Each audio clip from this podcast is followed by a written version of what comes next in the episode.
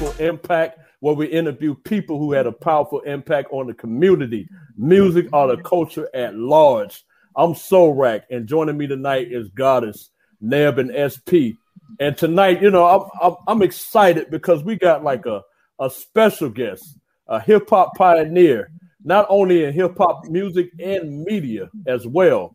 And so we have by the who come to us tonight, my man T Money. We're glad to have you on the show, and we're excited to talk to you about your journey. So I'm gonna start off with the first question, and then we just want you to just go ahead and share with us about your journey tonight. Where okay. are you from originally, and how did that shape you as a person, professionally and personally?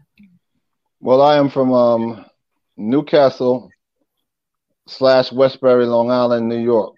Word. Um, um, Long Island gets a, a, hard rap sometimes in regards to, you know, because everything now that is acceptable is, you know, you got to be from somewhere that was really hard, you know, hardcore. You know, mm-hmm.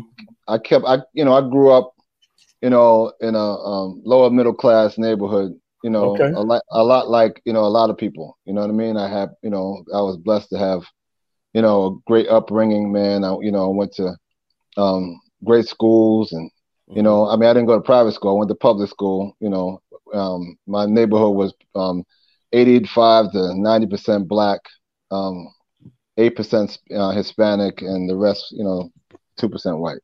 Okay. So you know, so you know, I encountered a lot of the things as far as the street was concerned, um, just like any other place. You know what I mean? I mean, there was there was drugs, there was there was poverty, there was, you know, a lot of things going on in my neighborhood. Trust me. So um, matter of fact, as growing up, man, they used to call my neighborhood, I mean, it's Westbury, but they used to call it uh, Crackberry because, you know, at one point in time, we were the number one um, um, consumer of crack in, in the state of New York, New York, Westbury, New York, mm-hmm. New Cassel. You know what I mean? So a lot of guys, you know, he did that hand to hand on my block, so it was it was really crazy. But um, how it shaped me, um, I, I would think it shaped me well because I had two good parents, man. You know, my parents raised me well. And as a kid, I was, you know, really into sports. I was an athlete. You know, I played baseball, uh, you know, ran track. You know, and I was I was pretty good at playing football. You know, and you know the the local the local drug dealers around the way used to be like, yo, you know, I don't want you part of this life. You know, you got a future. You know, play sports, do what you do. You know what I mean? Because we were all friends. You know, we went to school together and everything. You know what I mean? Mm-hmm. So it was um and the OGs, you know, they knew my, my, my parents, you know, you know, my father's like a legend in the neighborhood, you know what I mean? So, you know, I I was I never really got involved.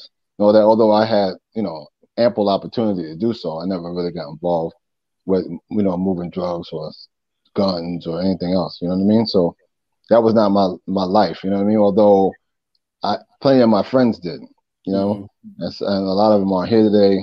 You know, some of them are still locked up. You know what I mean? Um, but um, yeah, it, it was um, it was a tough tough upbringing. You know what I mean? I could say that, but you know, I I I um I got through it pretty well. Yeah, I appreciate you talking about that. And the thing mm-hmm. I, I, I do love about what you said, you mentioned Long Island. There are a lot of hip hop icons that came from Long Island. You got oh, yeah, Rakim, no EPMD, yep. and many mm-hmm. more. So uh, you know, yep. I don't know what yep. impact they had on you directly, but as far as the hip hop culture, they made a major impact, and as well as you. And so, you know, I'm glad that you did mention Long Island because you're right.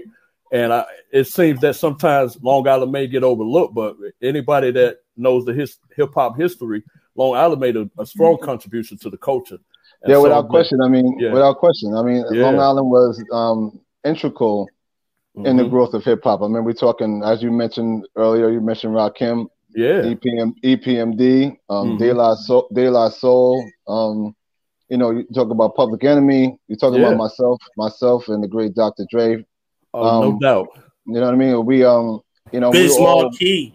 Yeah, yeah, yeah. Biz Markie is from Word. out east. You know what I mean? So, um, yeah, we made a great impact on the music, man. I mean, it's it's you know, it's documented. You know, exactly, and you get to understand that um, um, the hip hop spans not just only in New York City in the 5 mm-hmm. boroughs, it, it, reached out to to the island as well in Queens and yeah, you know, yeah, yeah, yeah, Staten Island and so many other places as well. And as mm-hmm. we know it today, is global now. So you know, hip hop no, started no one place, but it's global. So we just loving mm-hmm. the move.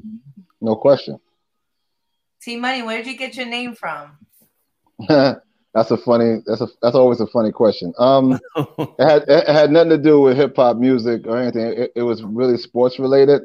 Um, when I when I used to play football, um, there was a there was a gentleman, you know, that used to, you know, when money was a terminology back then. You know, you you know, you play sports, you know, you, you hit the jump, oh, that's money, or you um, you know, you run a touchdown, you good as money because everything you touch, you know, you good as money. So, a friend of mine, actually, um, he was also a friend of Dr. Dre's. He played he played basketball, and his name his name was um, I think his name was Derek or Darren or something like that and he thought it was really cool for him to use the money as a last name.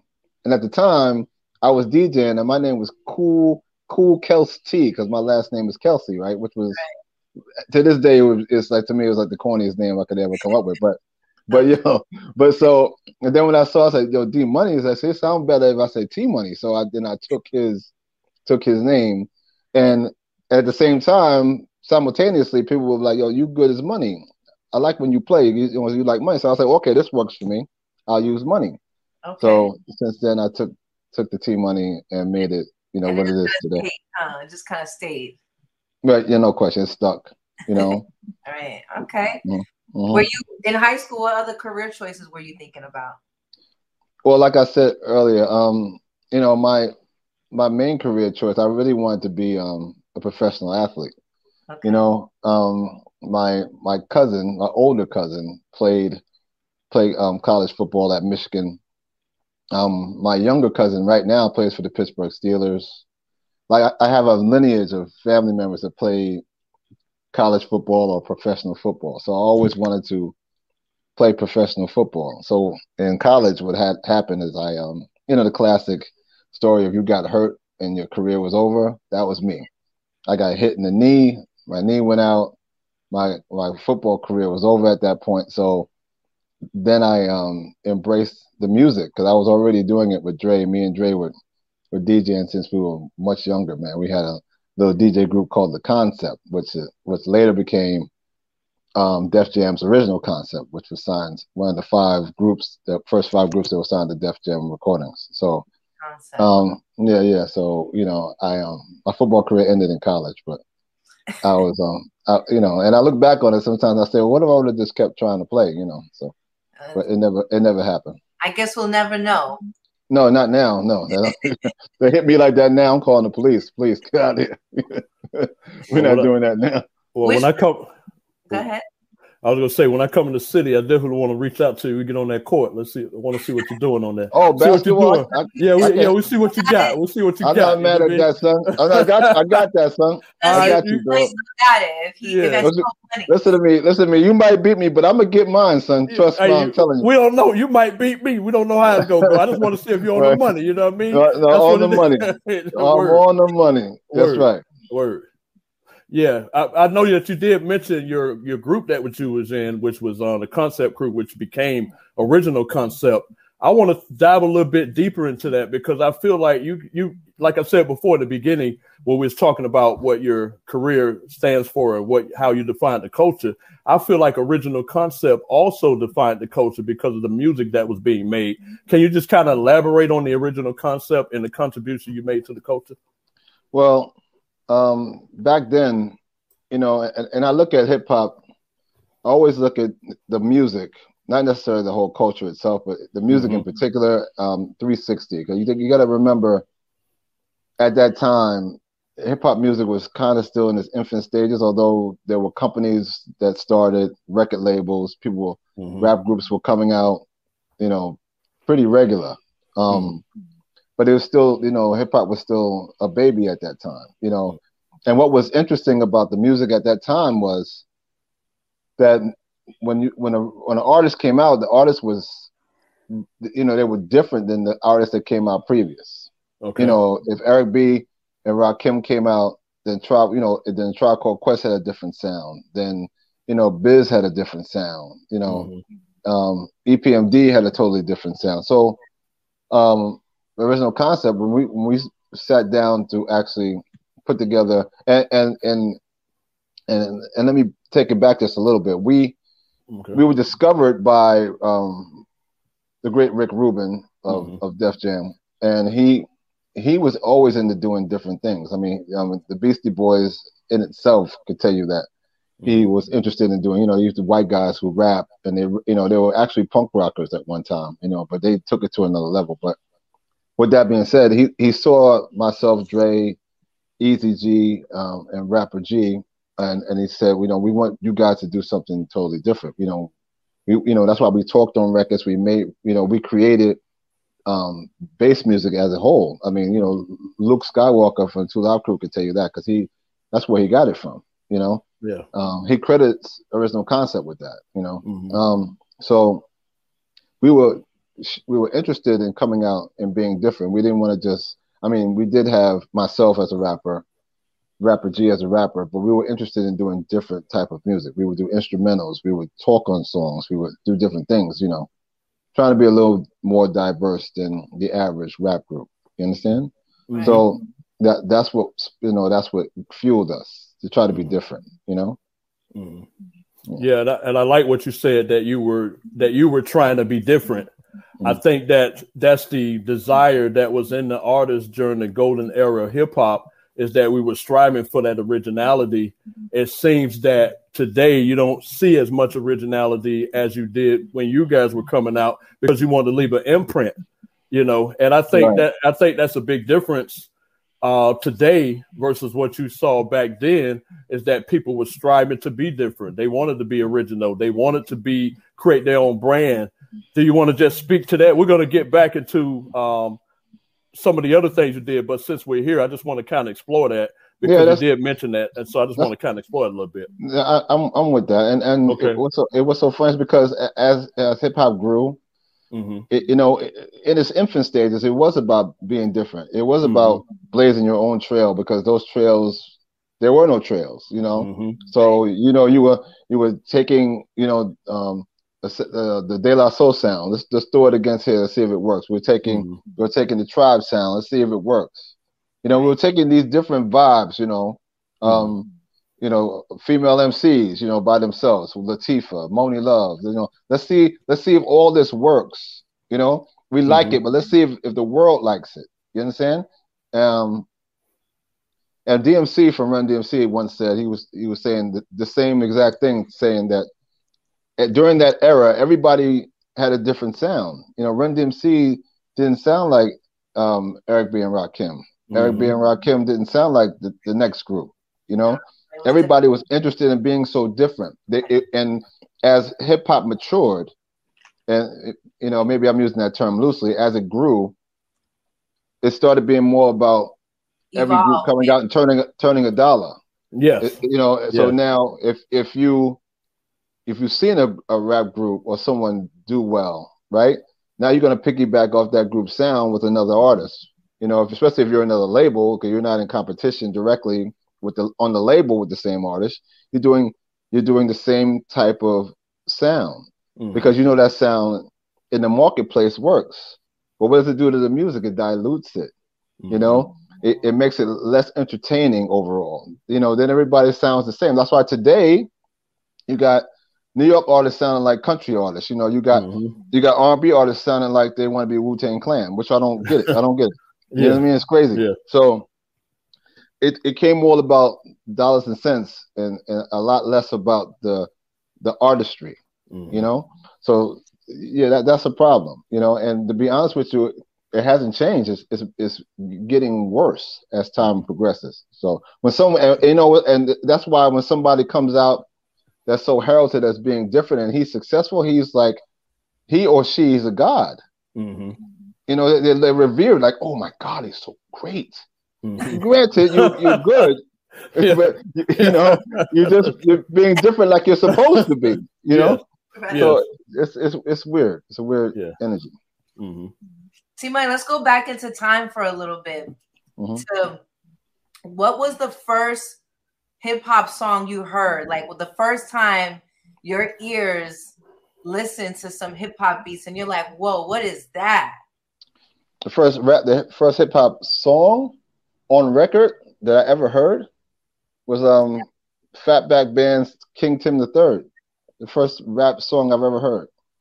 Actually, I heard that um, on a friend's um, on a friend's stereo at his house. I couldn't believe. It. I said, "Wait, what is that?" I said, "You're playing that on a record?"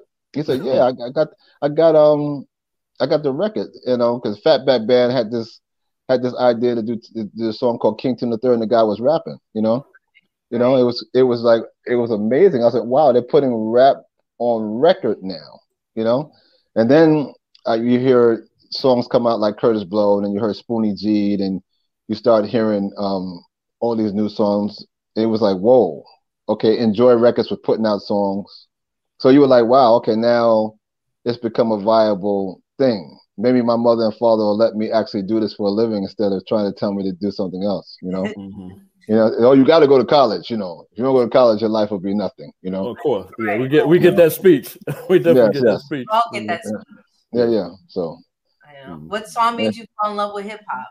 What was that song that made you fall in love? Like. I don't. I don't. That's a good question. That's a very good question. I don't. To be quite honest with you, I don't think it was. Mm, I don't think it was a song. To be quite honest with you, because keep in mind, I, I I've been DJing I'm I'm a DJ by trade, even though I don't DJ anymore, you know. Um, but I'm a DJ by trade. I, I can DJ in my sleep. I DJ since the inception, since I started listening to music. Period. I was the. I, let me give you a story. So, uh, like, you ever see those in my parents' house? You ever see those um those big old stereos with the big wooden stereos that look like furniture? Yes. You ever see those things? Yeah. So my parents had yeah. one of those in the house, right? right? and then they got they had another little turntable and you know my my cousin had another little turntable in her room so what i would do i would plug up both and plug up to f- try to figure out how to so i can hear it. Right. You know i had no headphones. There was no headphones. So i would i would play like i was djing on both these things. It was ridiculous. One turntable was here and one was down here on the ground you know? So and then I started doing that. I, I got pretty good at it, and then I and then Dr. Dre, who was my my friend in school, right? Mm-hmm. He was starting he was starting a group, but then I you know and I got with this other guy named Kevin, and, and me and Kevin got together and we started doing this group, and then I left that guy, and me and Dre started actually doing parties. Okay. Oh, so you and Dre met at school? Yeah, me and Dre, uh, childhood friends. I met Dre in fifth grade. Me and Dr. Dre are, are childhood friends. Okay. Oh, okay. We we you know I met Dr. Dre. I, we had a um in Mrs. Bundy's class. We had a class project. Okay. This is this is how far back me and Dre go. We had a class project where we had to give um one of our classmates a gift, right?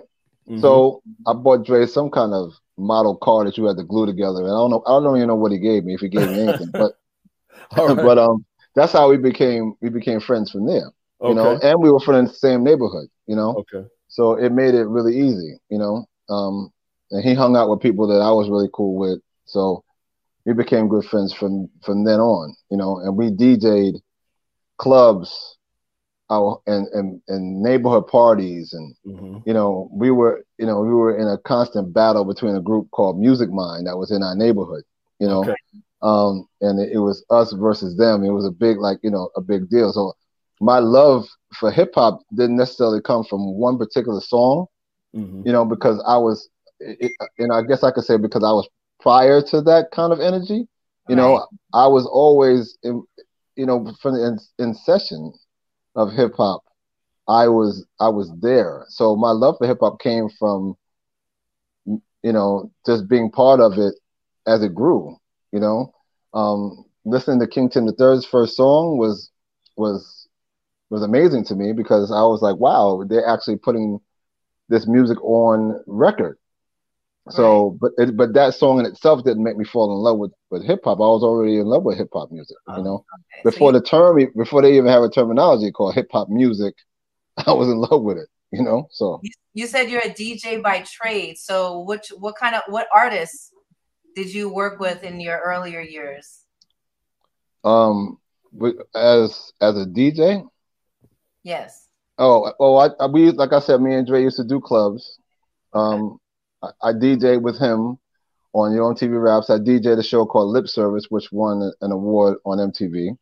Um, I DJed um, um, I also went on tour with um, you know, and their name escapes me, which is terrible. I, I should be ashamed of myself. But the, the group that did okay. Maria Maria, they did the okay. group that did Maria Maria with Carlos right. Santana. I yes. DJ with them. You know. Okay. Okay. Um, so you know they're from Long Island as well. They're from Hempstead. You know. Okay. So um, yeah, so I, have you know I've DJed for quite some time, and, and and basically we did a lot of clubs in New York City. You know. Nice. Myself and Dr. Dre. Yeah. Okay. And you and you mentioned Dr. Dre. I also want to find out uh, when did you first meet? Because uh, I know Dr. Dre is a childhood friend, but what mm-hmm. about Ed Lover, Todd One, and Fab Five Freddy? Um, when did those relationships become a reality? Well, um, let's take one at a time. Well, okay. Fab, Fab, well Ed first. Let's talk about my my man Ed Lover. I met Ed um, during um, during the Dre's audition for Yo MTV Raps. I met him then. You know, he okay. was some tall, skinny kid. Dre was like looking at this guy like this guy's gonna be on the show. I thought it was just gonna be me. and then Ed came, you know, Ed came and you know introduced himself. He was he was really cool, you know, mm-hmm. um, um, and um, he's always been cool with me. You know, I mean, Ed are really close, you know. So, um, he had this this Gumby with the with the blonde front. You know, oh, yeah, if you ever watch early yours, you see. Yeah, I remember. I remember those days. yeah. Yeah. I vibe with Ed you know, as you know, the funny guy. He's very charismatic. You know, he's he's smart at what he does. Um, he used um, to come and visit Florida a lot. I remember seeing him in Florida at clubs all the mm-hmm. Time. Yeah, because he does. He, he, hosts a lot of things. He does a lot of stuff now in, in Atlanta and Chicago. Mm-hmm. Right. So he's he's he's doing really well, man. You know, salute to Ed. You know, um, so we, me and him really hit it off. You know, you would think that you know when you know, childhood friends, right? So we we you know, me and Dre have been on tour. You know, we actually, you know, our first tour with original concept, we went out on tour with um with we took Queen Latifah and DJ Mark the 45 King out on their oh, first dope. tour. On their first tour. Latifah had to be all of 16 at the time, you know? Yeah, yeah so this was our first tour. It was it was crazy. Latifah's she's really she's official, man. You know, so all yeah. the success she's having, she deserves it. You know, because we knew then that she was going to be somebody because her mind was different. You know, she was mm-hmm. different about the music and everything else. So, but um, but yeah. So, what was crazy is that you know me and Ed were going the road, and you know we would me and Ed would hang out more times than not. It, it wouldn't be me and Dre. You would figure me and Dre would hang out, right? Because we were childhood yeah. friends. Not that we didn't want to hang out, but me and Ed vibe so crazy that we always were in the clubs. We always hung out together. You know, that's how it goes, you know. Mm-hmm. Um, but Todd, Todd came on as a production assistant for Yo MTV Raps after um, we had been there for a while. And R.I.P. to my man Todd One. I miss him yeah. dearly. Yeah. Um, but he, yeah, no question. He's Todd was a good brother, man. You know, mm-hmm. even when Yo was over, man, me and Todd stayed in touch. You know, and we became very close. You know, mm-hmm. so um, and um, Fab Five Freddy, we I met Fab um on the set of Yo when we started. Um, I think we were at National. Okay. Uh, I think that one of our first places that we um, started taping. Um, okay. But we, you know, but we all we all knew about Fab before we even did Yo because Fab is a rap icon. You know, yes, he um, is. With, with, Wild Style and everything else. I mean, he's yeah, part no of the original. He's part of the original clan of people. You know, yeah, um, graffiti art and everything else. Mm-hmm. Blondie. And you yeah. can go on for days. So Fab, yeah, yeah, much respect sure. to him. You know, absolutely yeah, much respect. Mm-hmm. Mm-hmm. How did the idea for Yo MTV Raps came? How did you guys get that idea? Well, we didn't come up with the idea. Actually, um, the original Yo MTV Raps was not filmed here. It was filmed in Europe. It, oh, okay. it, it, it, premiered in Europe first. Um, okay. It totally, uh, uh, and people think that we came up with the name and we, we started it. No, it, it actually premiered in Europe first. Um, and yeah, and most people don't. And um, Ted Demme and Peter Dougherty we're, we're bringing it here. That's why they needed needed host to do it here in America, you know, and that's where Ed and Dre came in. Okay. Right. Okay. Mm-hmm. Mm-hmm. Yeah. How did you guys pick the artists? I'm sorry. How did you guys pick the artists? Like, how did you guys well, like plan out which artists were going to come on the show or guests? Well, well, that's a very good question, and a lot of people don't know that myself, Ed, and Dre used to actually program Yo MTV Raps mm-hmm. which was a, a, huge responsibility for you know such young guys. Um, and it's, it basically is because we knew the music. I mean, it helped us a lot. You know, our knowledge of what was current, what was coming out. You know, what needed, what the people wanted to really hear. Mm-hmm. You know, um, like the like the F the Police by the NWA. We we we yeah. programmed that. We programmed Express Yourself. All the new West Coast stuff the NWA was doing. All the stuff from here in New York. We would literally every week um, they would give us um, a, a, paper to fill out mm-hmm. as to what videos and songs we wanted to include in the show, and we would actually program until until somebody at MTV realized how much power we were carrying and took it away. For real. yeah, no, seriously. I mean, that really happened. You know, um, they said, "Oh, you know, the, those those brothers, they can't they can't program the show. They they in control too much money. You know, no, we can't have that. Oh, God, give me give me that. You don't need to do that. We'll do that. You know, that's like, that, yeah, that's, that's when things started happening. Yeah, that's yeah. when things started happening. You know, like when they, you know, when acquisitions start throwing. I mean, that's a whole another story. Acquisitions started taking in videos that mm-hmm. they didn't think were good enough for yo, and they would throw them in a box in a corner. Mm-hmm. You know, when T Money, yeah, when yeah. did that start to happen? Roughly, when did that start to happen in the whole, you know, seven year span? Um, I'll be remiss if I tell you exactly. Cause I, I don't really know. Um, but I know around the time that NWA came out is when all the scrutiny started. That's when a lot of the scrutiny started. You know, where they were throwing, telling people to do their videos over. You know, cutting this out your video. Acquisitions started getting very restrictive as to what they were going to play and what they weren't going to play. You know, during that time, a cop killer. You know, after police, X, Y, and Z. It got heavy around that time. Mm. You know, you know, and we were like, "You got to play this stuff. This is groundbreaking stuff. You got to play." They weren't, they weren't trying to. They weren't trying to hear that. They weren't you know? trying to hear it back then, huh? Yeah, but they eventually, but they eventually this... had to play it. You know, they had no choice. You know. So just to just to piggyback on that, I'm sorry to jump in, but what what do you feel about cancel culture nowadays? Because that sounds like when censorship started and the parental advisory, we have cancel culture now, which it sounds a little bit like that. How, how do you think that fits with this part right here that you told me? Well, well, well it's, it's it, it resembles it a lot, you know. And and keep in mind that's cancel culture is it's not it's not foreign to anyone, especially people of color. You understand? No, so so not. so just just know that um, what you're saying is 100 percent correct. You understand? And it's kind of like um, symbolic of what happens all the time when when we get a lot of power. You understand? There's always somebody trying to chip away at our foundation in some way, shape, form, or fashion. You know, That's so th- that we need to be cognizant of. You know. Yeah. Yeah. What what gets just to go back to the MTV days, the heydays, more or less. Um, what guess an episode is the most memorable to you, or would you consider? And it might be hard to do. Consider the best of all the episodes that you had during your tenure. No, it's easy. Okay. Our, our final episode was the best one we ever did. Okay. I mean, we had so many people that we interviewed over the years. I mean, we're talking um, Jada Pinkett Smith, we're talking Mike Tyson, we're talking all the rap artists, we're talking about the Notorious B.I.G., the Tupac episode, you know, where he was going off on on the brothers for you know for the movie, you know, mm-hmm. Ed had Ed, Ed, Ed had to put his hand over. yeah, I remember that episode. Yeah. So, um, but the last episode was unbelievable. I mean, we had a plethora of rap artists at the time that were big that showed up.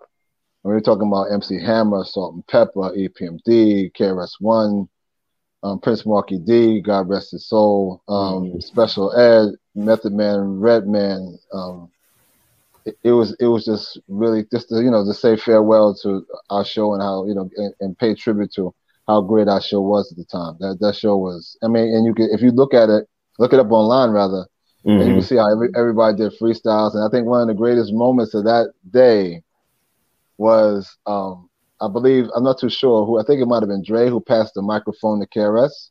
Mm-hmm. And, and KRS was like, no, and he and he and he bowed to Rakim and passed the mic to him to round first. That's dope. That was that was really cool. You know. Yeah. How did you feel about that that last episode? Like, what was going through your mind? Oh, melancholy. Yeah, what the hell am I do now? That's what, that's the that's the first thing that went through my mind. Like, what the yeah, hell am I going to do now? You know. But um, I was melancholy. I mean, it was kind of bitter and sweet. you know. Um, so it, it just was um, it, it was a it was a beautiful beautiful moment in time. You know, I embraced it. Um, there was just so many people that actually shared um shared that with us, and um, that's something I'll never forget. Okay, all right. I'm sure. I, I'm I'm pretty sure it must have been a little bit like uh heartbreaking. You know what I mean? Because well, not really, because I'm gonna tell you, God, I'm gonna tell you what time it is. It wasn't really heartbreaking because it didn't come by surprise. Okay. Six six months ago, I told Ed this not too long ago. I, I still have the letter. Um, MTV sent us a letter and said our show was going to be canceled six months prior to that. Okay. So we knew that oh, you know this was it.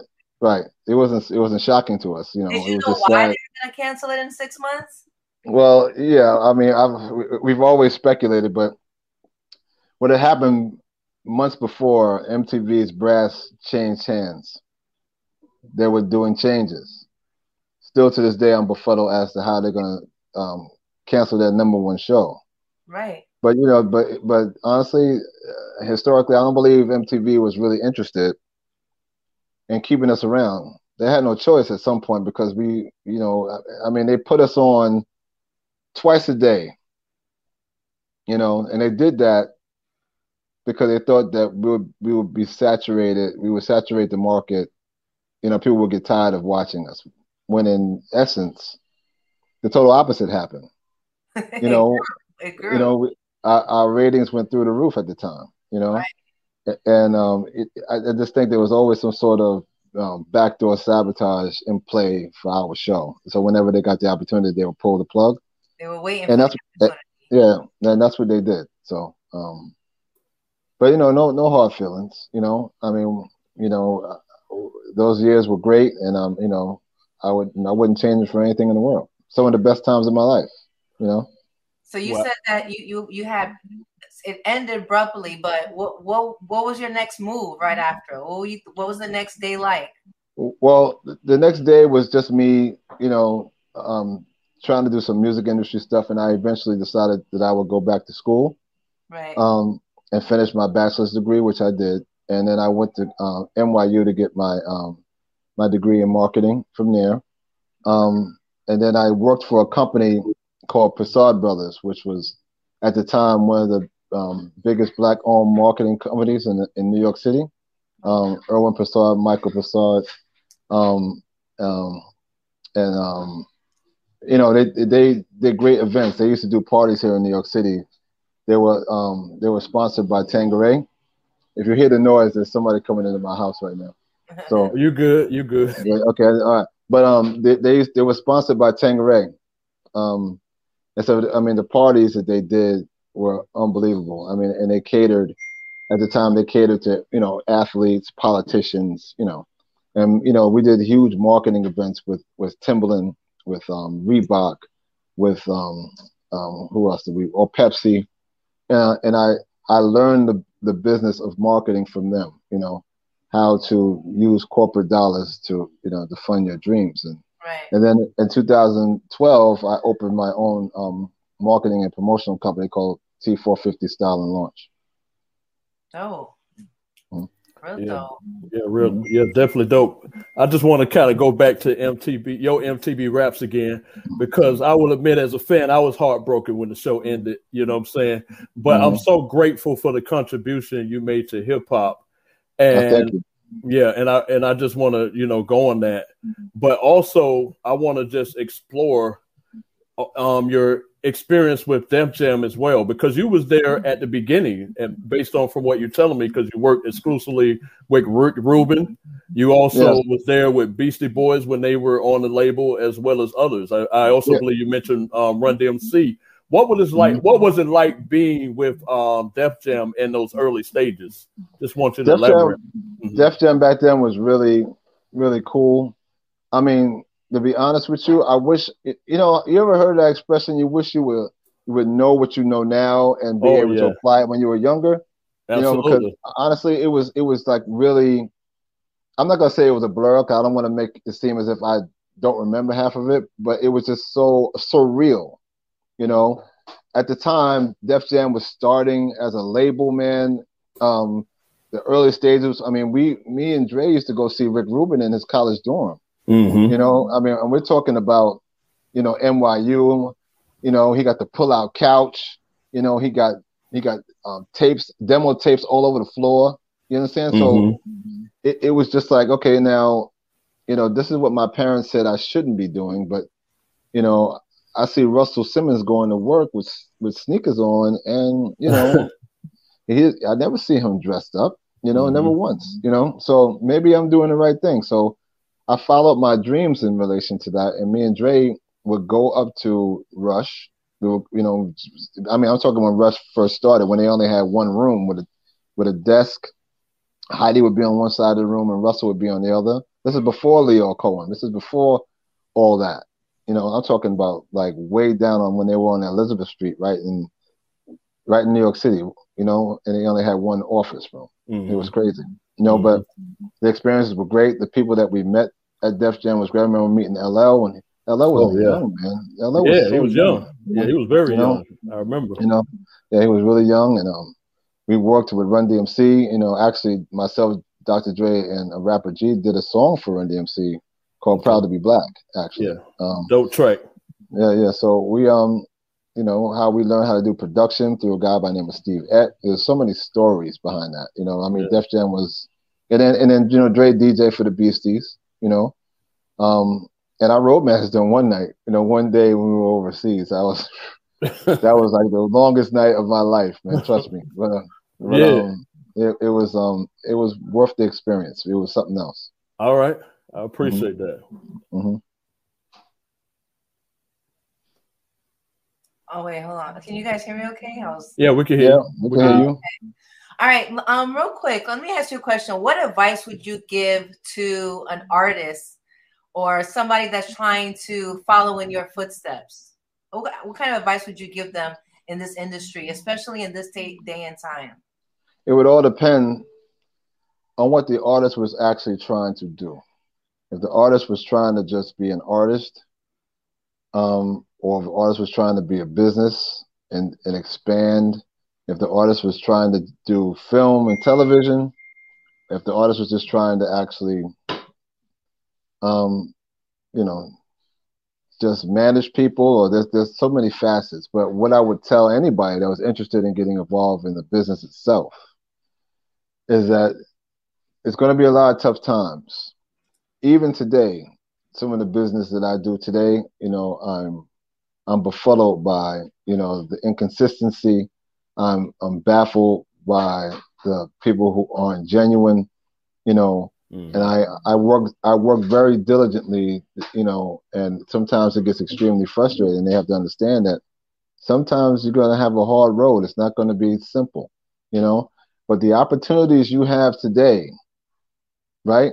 The opportunities you have today to make it are nowhere are, are unbelievable. You have tons of opportunity. You have social media. You have you know so many people who are doing this today as a job, as a serious means of income.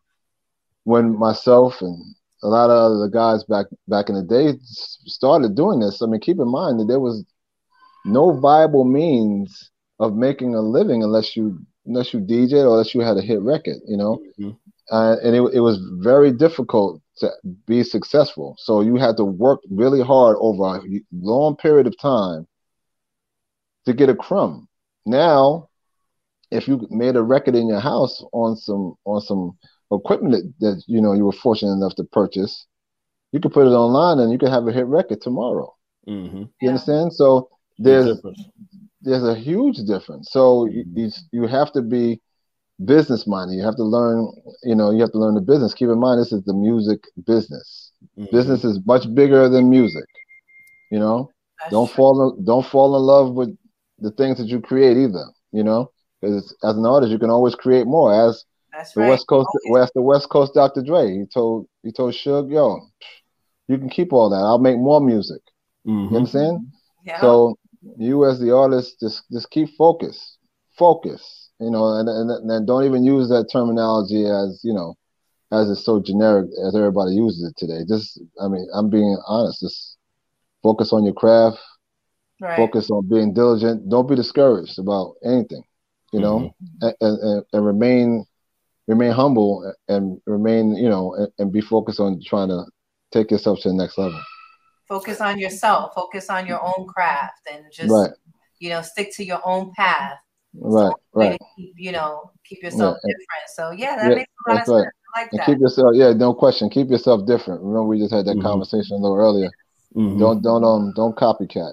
And, you know, a lot of young artists get into that copycatting because they don't mm-hmm. they don't know. You know, they don't have the knowledge. To, you know, they, they're not as and I'm and I'm not I'm not knocking any young artists because I I happen to I have an affinity for young talent. You know, mm-hmm. it, it's raw. It's you know, it's it's not processed. It's you know, it's and a lot of times it's it's it's really good. You know, mm-hmm. um, it's just not nourished by um, the powers that be a lot of times. But but there, a lot of times they get their influences from somebody they just copy. Right. You know, and you can't do that. You know, you got to be yourself. That's true. You formulate your own identity. And I got a question to ask you too, because I know in hip hop there always seems to be an expiration date for people to do music, like an MC or anything like that. Like you're you reach this age, you're too old to rap or anything like that. Or like when you deal with rock and roll, blues, and other type of music, you don't hear anything about you being too old to do anything. But it seems to be a constant thought process in the hip hop community. I, I just want you to kind of speak to that because you you've been at the beginning you you're in the management arena, you've been in the marketing arena, so you kind of you can give us a different perspective that we haven't heard before. I just want you to kind of speak to that as far as that concept is concerned. Well, I want I want you to understand. Well, there's a couple of things you got to understand. Okay. As as as a 50 year old rapper, mm-hmm. it, will be extremely hard for you to make it mm-hmm. if you if you've never had a song before. Mm-hmm. I mean, it'd be almost impossible. You have there's no marketplace for you as a new artist. It's just too many. You'll run into too many obstacles. But mm-hmm. if you're an established artist, mm-hmm. say for instance you're a, you are a Big Daddy Kane, you are a KRS One, you are a Stetsasonic, you are a mm-hmm. Monie Love, you are you know you are an established artist with hit records, you know, in your catalog. You should be supported by your own people. Mm-hmm. Understand this, right? Mm-hmm. Run DMC, Public Enemy, all these people you grew up with, you didn't grow up and, and forget about them. You grew up to them. Mm-hmm. So now their music is whack to you because you you're 55 years old. Mm-hmm. No, it should be embraced. Exactly. You know, and keep in mind something which which which irks me the most about this whole scenario. I'm glad you mentioned this. Yeah. Is that artists like that always have new songs, mm-hmm. and, and, you never hear them. Why is that? Why is that? Redman, Redman comes out with a song a week, and his shit. Excuse my French. I don't know if I can. No, you're good. You're good. You know, good. but his shit is fire. Yeah, no and, doubt. And, and you don't hear that on on on commercial radio. They don't play it. They won't play it. It's not generating them enough money. You understand? Mm-hmm. So the only people that they can turn to are other industry professionals that are in position to be able to play this music, you know, to get them spins, you know, in some way, shape, form, fashion, whether it's television, whether it's radio, you understand? So they should be supported. You know, you're not, you're never too old. You should be. Listen to me, man. Public Enemy should be playing Vegas until they're 70. I agree. I agree. Are you kidding me? That's, that's what I said. Word. Yes. I mean, that's what I said about Run DMC. You know, yes, uh, me too. Before Jam Master Jay passed away, God bless the dead. Yes. But I, I said Run DMC should be playing Vegas like fucking uh, Olivia Newton-John or you know all these other fucking people. Tom right. Jones plays Vegas still. How old is fucking Tom Jones? My mother yeah. used to listen to Tom Jones. Yeah, he could barely get on the stage, but he's still doing right. So, yeah. By wheelchair, he'll fucking yeah. wheel him on wheelchair. Roll up he'll there. get up. What's new, Pussycat? He'll still do that yeah. shit. That's so why mean. can't Public Enemy do their songs? Mm-hmm. Fight the Power is still relevant. It's only exactly. not relevant because because at a certain age group, we're not supporting it the same way. That's we true. we did we did an event, you know, and I'm sorry for to keep talking, but look, no, let's I, I want to keep talking. We want to share your thoughts.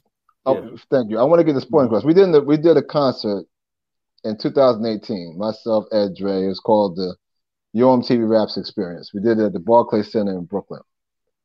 There were um, and the reason why I I have infinite knowledge of doing this comparison because I actually had a client that did something at Summer Jam the week after that.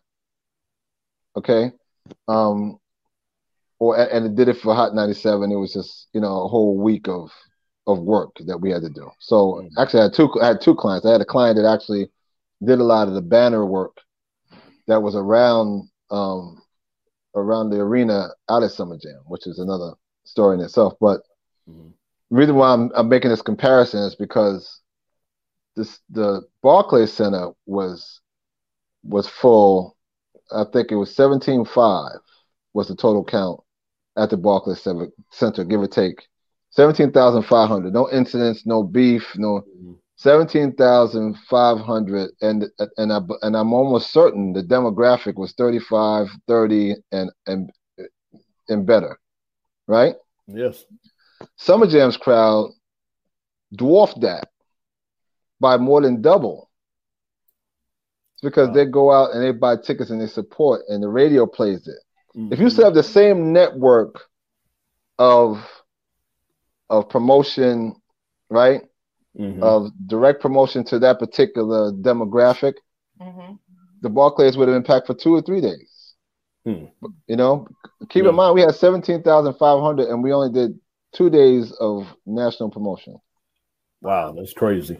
Wow. Two days. That's crazy. You know, I mean, uh, only two days. So if you know, you know how Summer Jam promotes for months in advance. Can you imagine yes. if we did that for months in advance? It would have been. Uh, we would have had to do another show. Yeah, that's bananas though. That's just like the comedians, just like the comedians do. Oh, he, you know, he, you know, Martin Lawrence did Radio City for three nights. It would have been the same thing. Mm-hmm. You know, so, so my point is, we we just need to support these artists, man, because they make great music, man. I watched Verzuz the other. I mean, if Verzuz yeah, the other night didn't inspire you with KRS One and Big Daddy Kane, then you don't have a pulse. You just who don't have you a pulse. Picking? Who are you choosing? I couldn't choose either one of them. You know, they're both. But but, you know, but who are you? Who did you think was gonna win before it started? That's the same question. You try to lead me to that. we, we want to answer. We want to answer. Oh, she trying, she trying to slick. She trying to get me. What came first, the chicken or the egg? The chicken or the egg? Yeah, well, well, listen. Um, I don't know. I can't. I can't say. Yes, I, I, I, have an affinity. Listen, I have an affinity for Big Daddy Kane. money. You giving us the political K- answer right now. You giving us the and KRS, correct answer because I didn't. I didn't really honestly. I didn't know who was gonna who was gonna win. I know KRS One is a problem live. Yeah, he's a problem. he's a serious. Yeah, I, I have infinite. I have. I have. I have knowledge of that. All Just right. know that my um.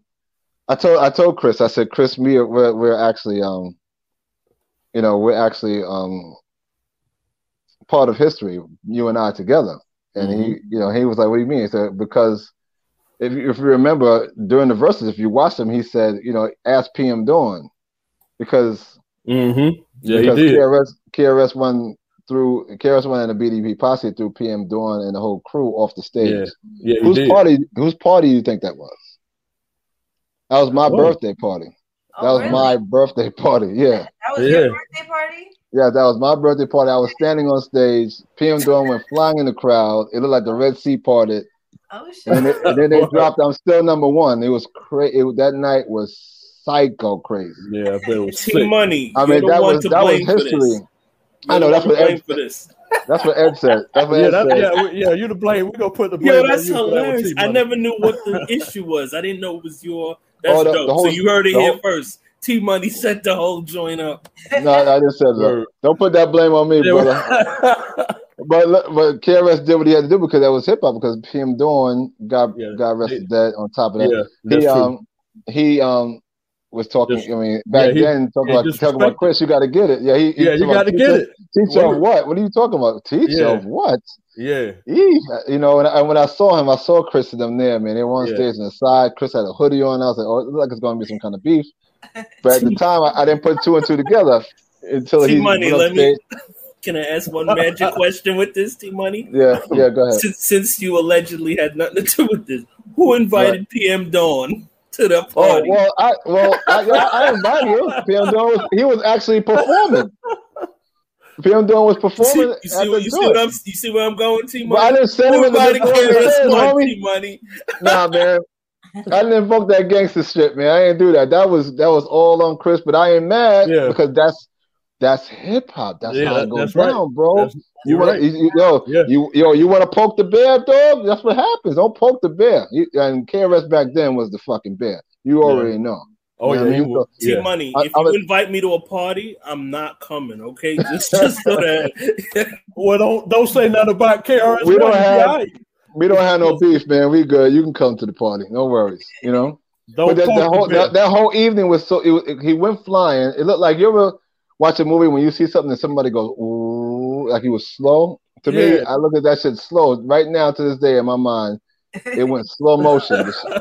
he went flying. The girls that were with him, all them, they off the stage, right?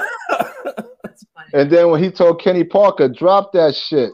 Then he played dun dun dun dun dun jump, jump, jump. The whole play the place was shaking. Mm. Because everybody in there was jumping in the air.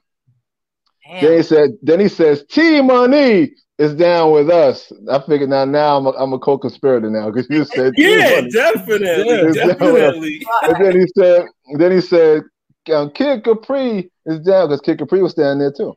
It was just that night was that right there was it. If and you know what's so funny? It's on video I already- too. No, that that who has it on video? I need it. thought that I seen I a, never- not about. Oh. I seen a piece of Karis beating him on video, hitting him over the head. I've seen that. So anyway, you know what? Let me. That'd be I'm amazing. done. I'm, I'm, gonna tell talking. you.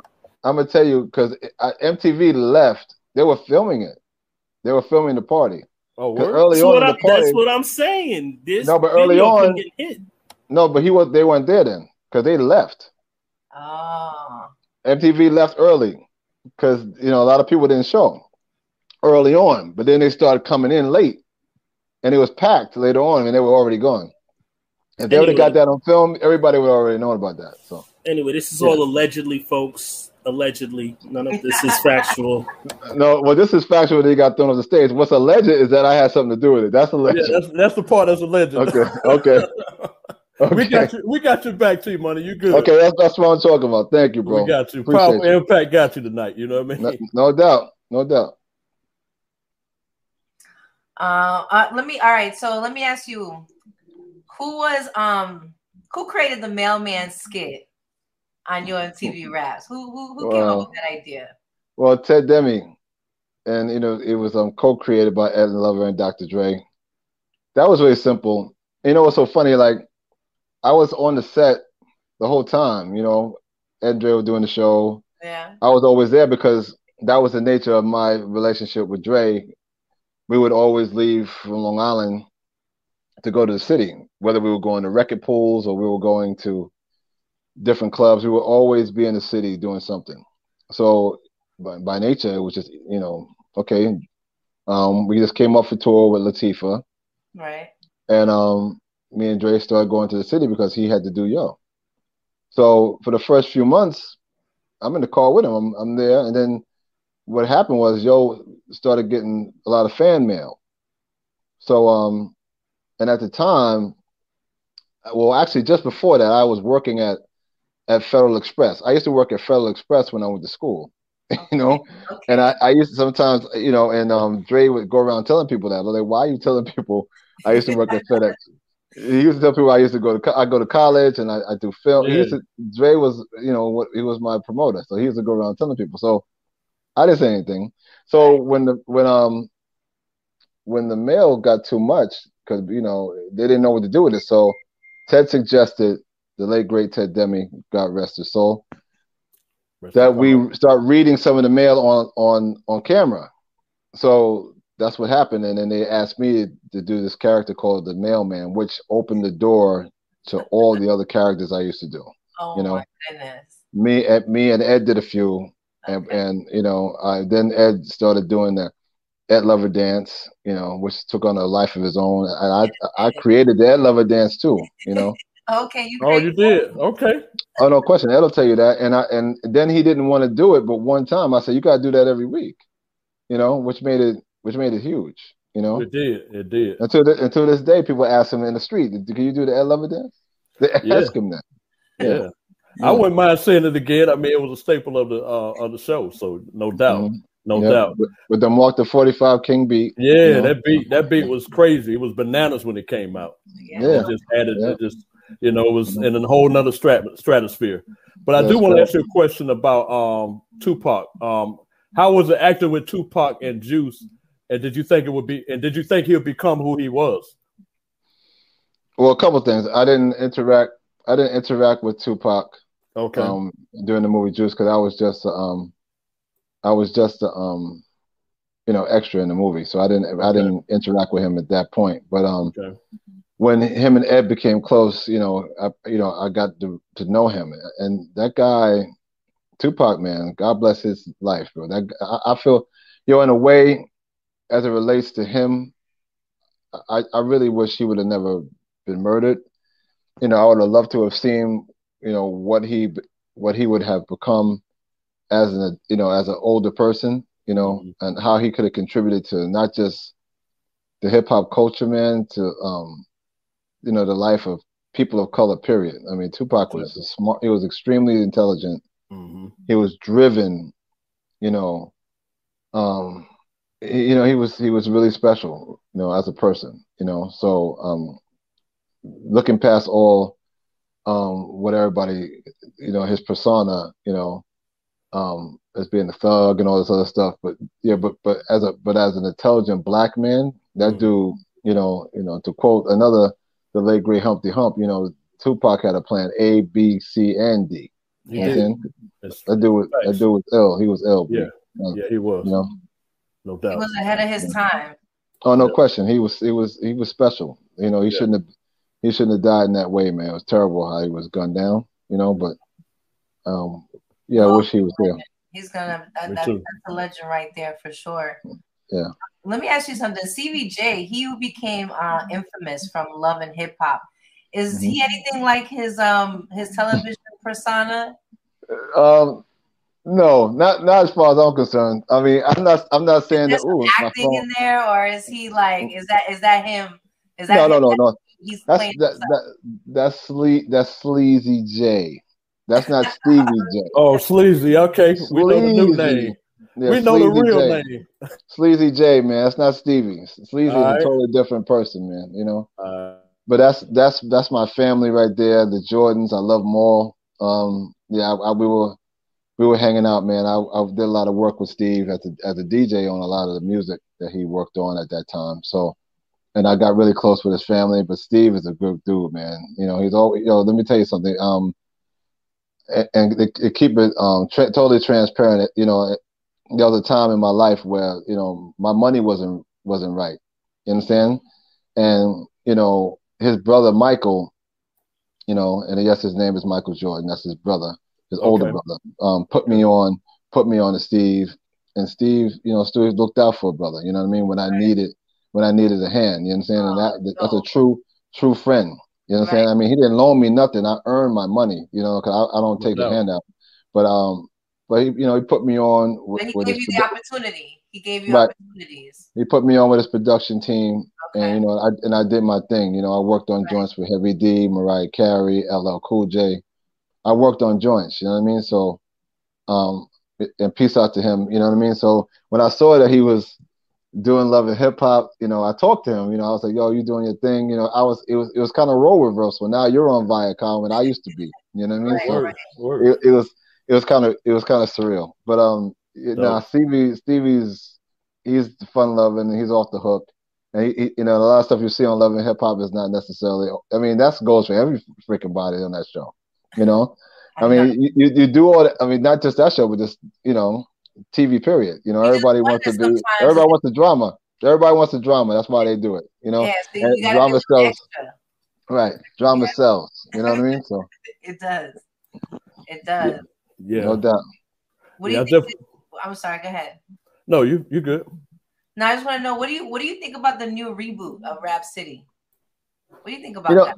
I, I, I think is I think it is is um I haven't watched it yet, I haven't watched any of it yet. I haven't watched Video Soul either because I know that's rebooted. Right. Um, but I haven't watched it yet. But uh, um, the idea of it is is incredible, and it goes it goes a lot to supporting my theory of, um, you know, all the stuff that was pioneerish Mm-hmm. as far as music is concerned, like like Yo MTV Raps or Mhm. Video Soul or you know, one or even 106 & Park or you Right. know, Rap City, you know, eh, you know, all of it's relevant today. You you just have to look at it from a different perspective. You understand? You can't look at it from a a, a 16 year old to a, a 30 year old perspective. Mhm. I mean, hip hop is only it's not. I mean, hip hop is the number one art form music wise in the entire world. That's crazy. You don't th- you, you don't think you don't think that that that inc- in, that's not inclusive to people over 30 years old? Of course. That, Of that's course. that's just that's bombastic to even think that. You know, but people Mhm. won't say that, but that's that's the prevailing sentiment because people say, "Well, you're not relevant." What the fuck are you talking to me about? How Mhm. are I relevant? You're making no sense. You know. Not saying that they say that They to me. They don't Yeah, no one's understand. ever said that They don't me. understand the history, though. If you don't understand your history, you're not going to realize what's relevant. Right, right, goddess, and, and peep this though. It's because you know, it's, it's because it's, a, it's an energy that you- oh, you know, I'm the man now. This is the energy. I'm the man now. Mhm. Fuck you, old motherfuckers. Yeah. You understand? So that's you know that, and and it's not their fault because kind of how this country treats people of age too. That's know? true. You get to a certain age in this country, it's like you know you're disposable. Oh, you're gonna die soon anyway, type of shit. What the fuck? What are you talking about right now? You know, that's how people are. You know, so if Ageism you know, is a big thing in hip hop. I see that. It's a big growing thing. it, it, and it, and it, sh- it shouldn't be. You know, No. if um Rolling Stones, all these rock groups can perform, man, these guys, you know, as far as I'm concerned, they got one foot in the grave. You know, That's true. they old, they way older than Deep we in the are. grave. Deep in They're the grave. way older than us, and they Yeah. and they tour they tour for big money, and if and they listen to me, I'm talking guys in their sixties. Oh, um, Motley Crue's performing, they're back. I, I got to go see them. What the really? Yes, Yeah, because they're serious about that, and they you know, and, and they'll pack a stadium over that. You know, and what do we do? Oh, we oh we don't support. That's that's that's self hate. You're not supporting your. First of all, hip hop music, hip hop culture is your shit. Mhm. It It's is. yours. You know, no disrespect to anybody of, of Caucasian descent, but it's not white people shit. It's your shit. Yeah. So you should go out and Word. support it. All You know, day. You know, day. come on, man. You know, you don't have to just support. You know, the younger crowd. The younger crowd is fine. They'll be all right because they have the disposable income and nothing else to do but buy shit. You know, Right. you know, if you got a job, you work a nine to five, You're raising kids. You know, you got a house with a mortgage, all this other shit. That's a totally different demo. You know, Yeah. and but they still like to you know sit down on a on a Friday night, turn on their music and listen to you know reminisce about Salt-N-Pepa or you know Mhm. Public Enemy or Run DMC or any of these groups, you know, Mhm. and, and you know that's that's a, a market that has to be tapped in and tapped into seriously, you know, I agree. and it. you know. Do you think we might see a reboot of Yo MTV Raps or some type of box set from the um Yo MTV Rap days that we can have as a collector's item? Do you think that's in the near future? Well, I'm not, future? I- I'm not going to speak on what um, Viacom or MTV hmm um, is going to be doing. Um, okay. but I know myself, Ed and Dre are doing some things that I can't speak on. Okay. Um, there, there are NDAs in place that I really can't speak on, but Okay. um, you guys will know. Everybody Okay. will actually, everybody will actually know pretty soon. I mean, that's part of my we- That's part of my something ink right now. in the future. Something is coming in the future. Well, oh, no question. No what, what can what can I ask a favor in advance? When it is ready to be announced, would you come back on the show and announce it on Powaful Impak? Yes. Can Of I put course. that out there? All right. Of I just course. want to make sure that we Of go ahead and lock. I'm gonna lock it in now. You know what I'm saying? I ain't gonna Of wait course. around. Let's lock this in right now. Of So, course, okay, that is that's not a, cool. that is not a that is not Okay. an issue. You know. All right. Great. Great. Great. But you can't. But you can see. I'm gonna tell you what you can see, which will come out next year. Myself and Ed Lover are um, in a movie, co-starring in a movie called um, um, uh, what's the name of the movie? Gee whiz. It's the movie is with Bruce Davison Okay. and Keith and Keith Keith David. Um, Okay. It's a horror movie that we we're we're, um, we're, we're co-starring in. You know. Okay. Um, Okay. so so you, you might uh, you might want to check that out. I'll I'll keep you informed in regards to that as well. You know. Please do that. Please. We'd love to have anything you have to announce about what you're doing, especially with Yo MTV raps, movies, and what's so happy. We'd be glad to have you on. Just want to put that out there now. Okay, Plant that that's not- seed now. That's Yeah. not a, that's not a problem. I got you. You know? All right. Dope. Um, well, how was everything? How was things like on um, uh, lip service?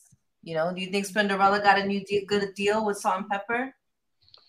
Um, lip service was cool. I mean, I, I did it before her. I was the first DJ. Um, lip service was it went well. I mean, it was a, it was a cute little game show. MTV doesn't usually do game shows, Yeah. but they invested a little money into this one. You know, um, but it went it went really well. They won a Cable Ace Award um, for the show.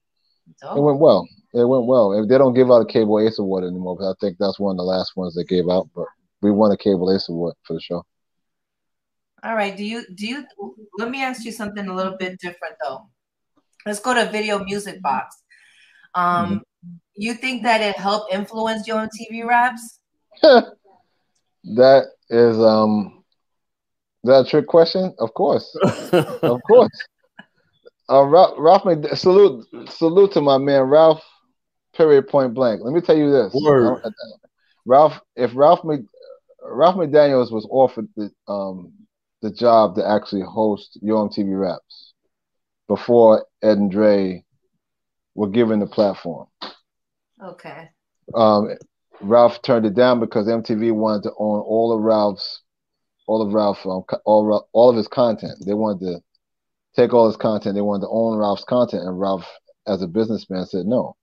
Video Music Box is my show, Mhm. my content. You know, so so no. And um, you gotta gotta give Ralph props for that. True. Okay. Yeah, I just had a question. Like, what type of advice would you give the people, like, you know, like what we're doing, Powaful Impak podcast, that want to do a show like Yo MTV Raps on a new social media platform? What kind of advice would you share, or some light you want to share regarding that, as far as um, making an impact, a powerful impact, rather, on the culture? Well, you know what I have to do? I have to plug in because we're talking a long time. I didn't know. Okay, no problem. You know what I mean? But um, but more importantly, um, if they were to do a show, first of all, um, keep in mind I'm biased because I don't ever think there'll be another show like Yo MTV Raps. No doubt. No You doubt. know, Nah, there won't be. No, that's no, fact. there, there'll never be a show like yours. I like that Um, energy. The, Yo MTV Raps had this energy. Yeah, And I feel like a lot of these new shows, they they they have some form of entertainment energy, but not like the authenticity that Yo MTV Raps had. It's, Yeah. it's just a different. It because different. it, the times the times are different. yeah, You know, different frequency. the times are different, and it was just it was just so much. It was just so much. I'm sorry, excuse me, y'all. Don't don't worry about it because you can't reach. Um, yeah, the times are different. You know, we as as, as a collective, you know, and I, I got to include Fab in this. We as a collective were actually like the CNN of of, of hip hop at the time. There were there weren't too many platforms like Yo MTV raps that you can you can just wait till the evening or early morning and look and see you know who's coming out with a new video. You know what kind of social um, social norm was was changing. You know what was going on in the culture Right. you know, Yo MTV Raps did all that. It was like, you know, it, it was like your news for, forecast for what was going on in hip hop culture, you know. And I'm talking about from here to Japan, you know, England, you know. Well, there was no social media back then, so it was Right. like all you had Right. was whatever show was coming on at that time. You had to tune in. You had to make sure that you were tuning in at that time because Right, people will watch it later. You know? right. That's why it was so imperative, you know, for people to watch, you know. Um, it- and before Yo MTV Raps even existed, you know, all video programming was local, localized. You know, you, you had Deney Terrio, you had Video Music Box, you had, you know, you had, you know, had the box, you know. Um, it was all local programming until Yo MTV Raps hit the scene and Yo MTV Raps made it global, you know, which generated billions of dollars too for the culture. You know, I did say billions, I didn't say millions. billions of revenue for the culture, you know, um, which I don't think um, myself, Ed, and Dre even get enough credit for, to be quite honest with you, you know. And you should. That's a, that's a, whole nother conversation. You, know? mm-hmm. you definitely should. And I'm gonna go back to um, because most time when we people say, "What is your top five MCs?" I want to do something diff- different. Who would you say is your top five DJs? I believe I already know who one of them, or maybe two of them already. But I'm, i just want to give you an opportunity to share that. Uh, top five. That's an interesting question. I love that question. You know, that's the question that most people would ever give much thought to. You know, um, my number one DJ, my number one DJ of all time is DJ Red Alert. Okay. DJ Red Alert is a Hall of Fame DJ. Mm-hmm. As far as I'm concerned, he's he's he's he's, he's lasted decades and decades. He's he's transcended.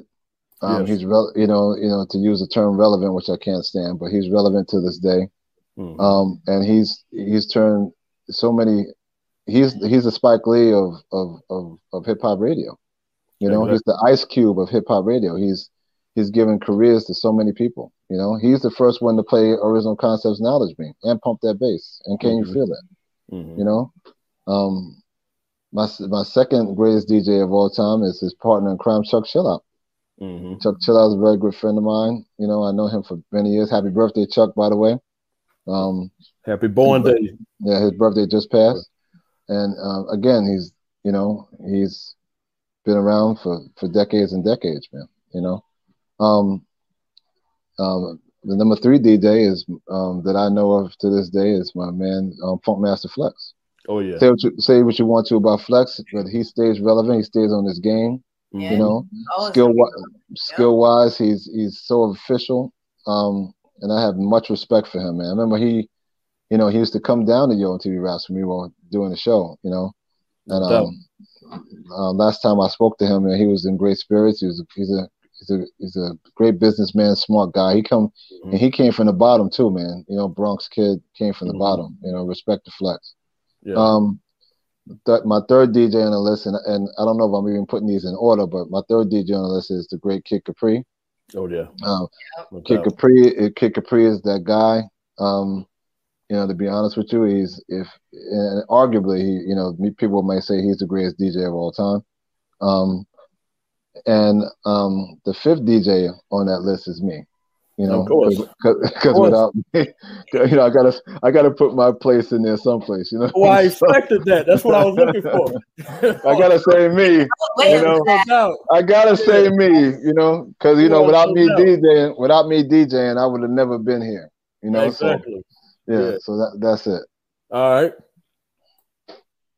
T Money, you see your pillow? Up? You see your yeah. pillow? Look at Goddess's shirt.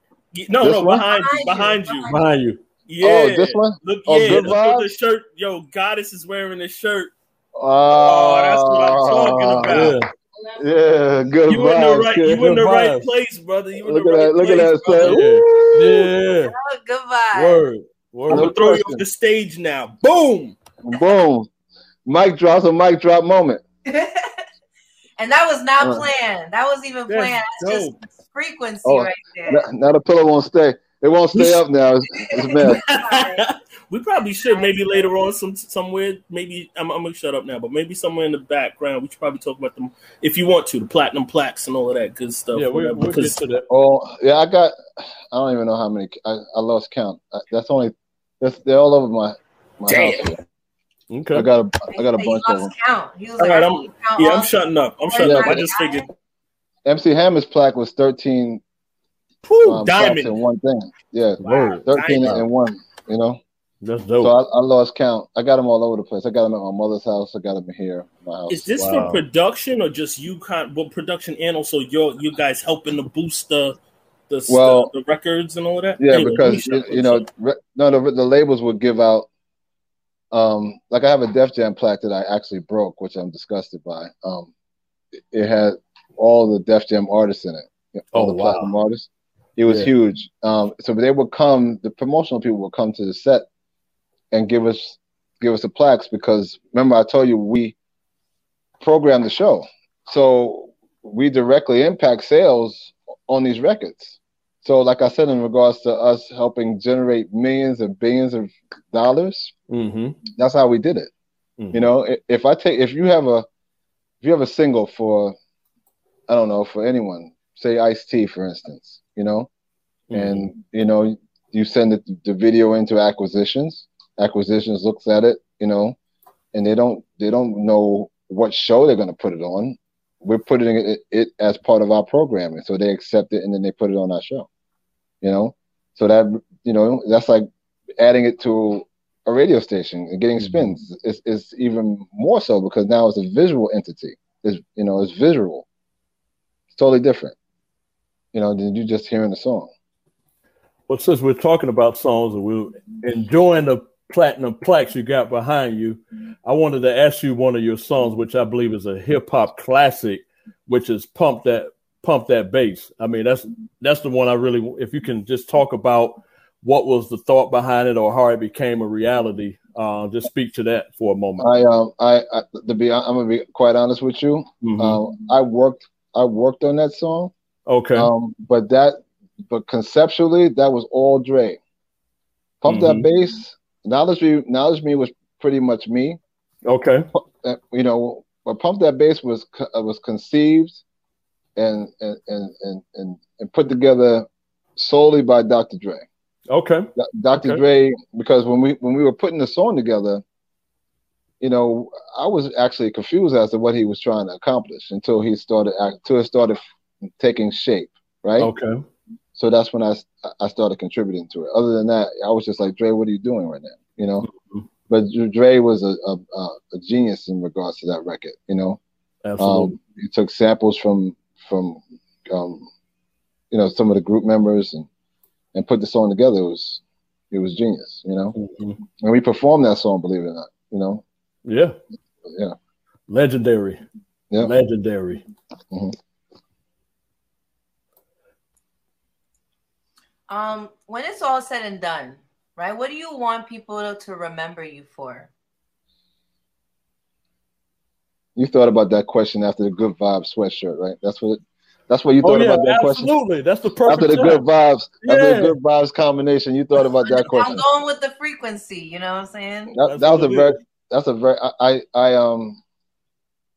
I, I, to be honest with you, when it's all said and done, I want I want people to remember me as someone who contributed to the lives of of people of color and helped them um, attain their their goals and reach their potential.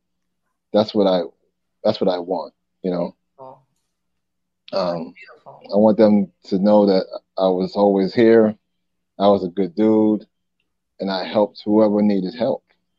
You know, you made and, things uh, happen. Yeah, it doesn't cost shit to help somebody. No. You know, it doesn't cost nothing to, to guide and direct a, a, a young mind that is confused, you know, that needs guidance, that needs help. You know, it doesn't cost you a thing. You know, right. that, that that person makes it, so what? You know, there's room at the top for everybody. Where do you think? Where do you think hip hop's gonna go from here? Well, I, I, can tell you where I think it should go. Okay. Well, hip hop hip hop as a culture should. There's a couple of things that, um, a couple of things I think about as it relates to that. One, I think hip hop as a whole should be able to function amongst itself. Right.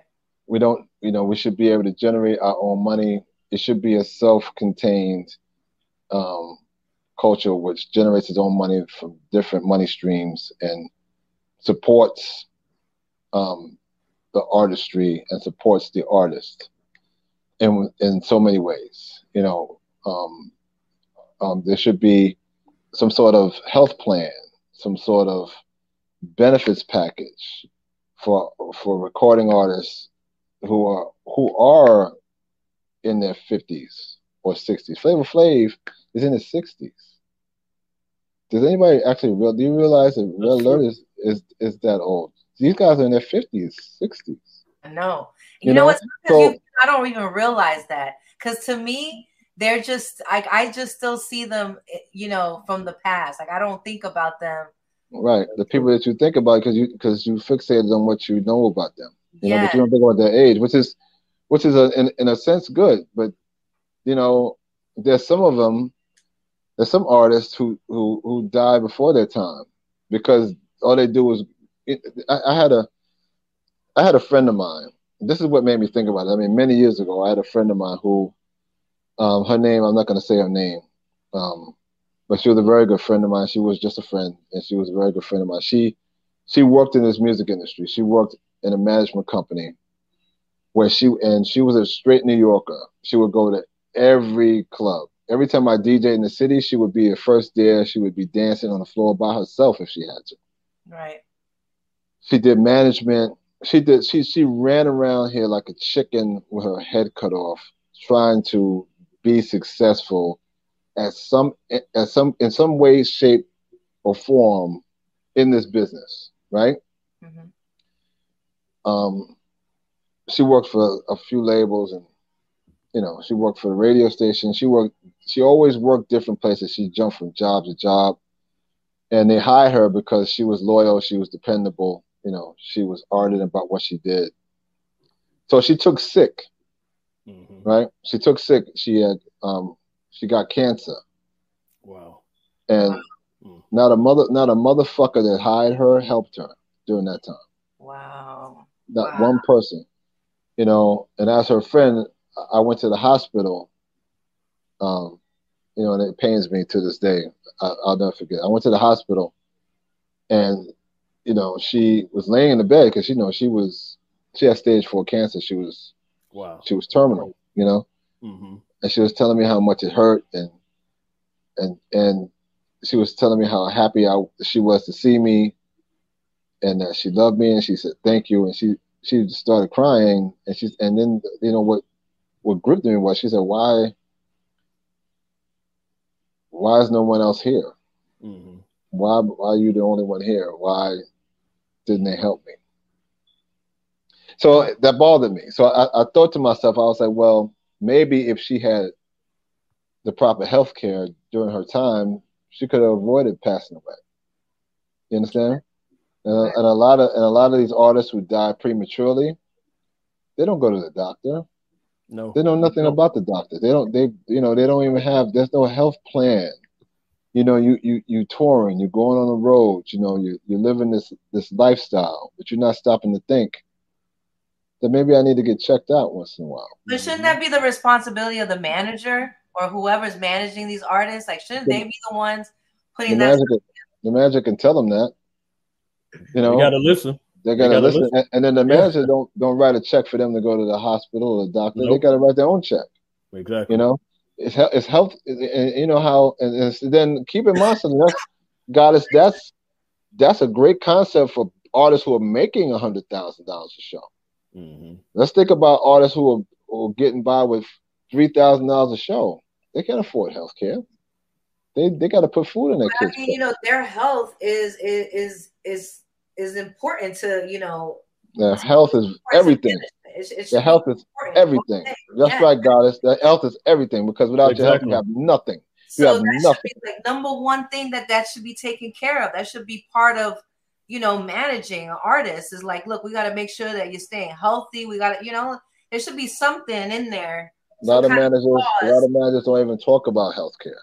They don't nope. discuss that. They, they have they all they can all they're concerned about is their fifteen percent or that ten percent. That's facts. That's that's facts. They're not thinking about no health care for you, because where they found you, they'll find the next artist. They don't care. You die, you know. God bless you. Let's move on. It sounds cold, but that's the way it is.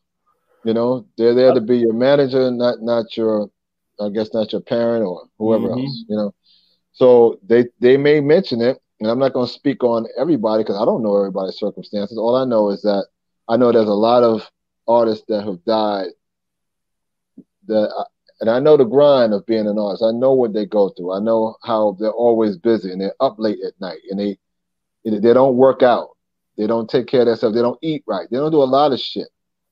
And you and, and next thing you know, you're sick.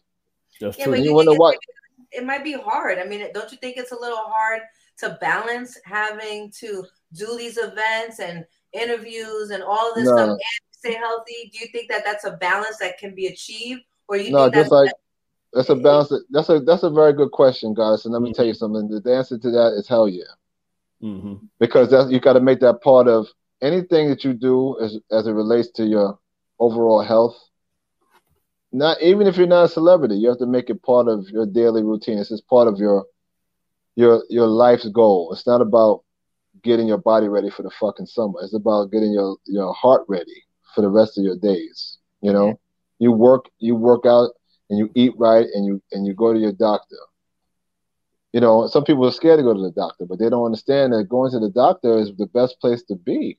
Exactly. If you find out something is wrong with you and you are able to go to the doctor, you're in the best fucking place. Yeah. You, you don't want to go there when it's too fucking late and the doctor goes, I can't do shit for you. You got to be on hospice.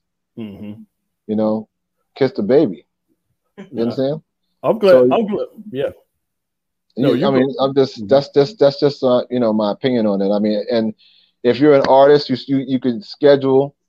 I mean, there there's some artists that do take care of themselves. They work out. LL Cool J for one. You know, there's a lot of artists that are, are, are, into nutrition. You know, the LOX they got they got the juice bars and they work out and like there's there are a lot of artists that are understanding this concept. You know, um, but there's some that still don't embrace it. You know, and we want you guys to be around for quite some time. You have to think in terms of scheduling, you know, your fitness, just like you schedule, you know, you you performing, you know. It's you gotta imperative. make yourself, you gotta make yourself a priority because if you don't make yourself a priority, your health a priority, there's no show coming up.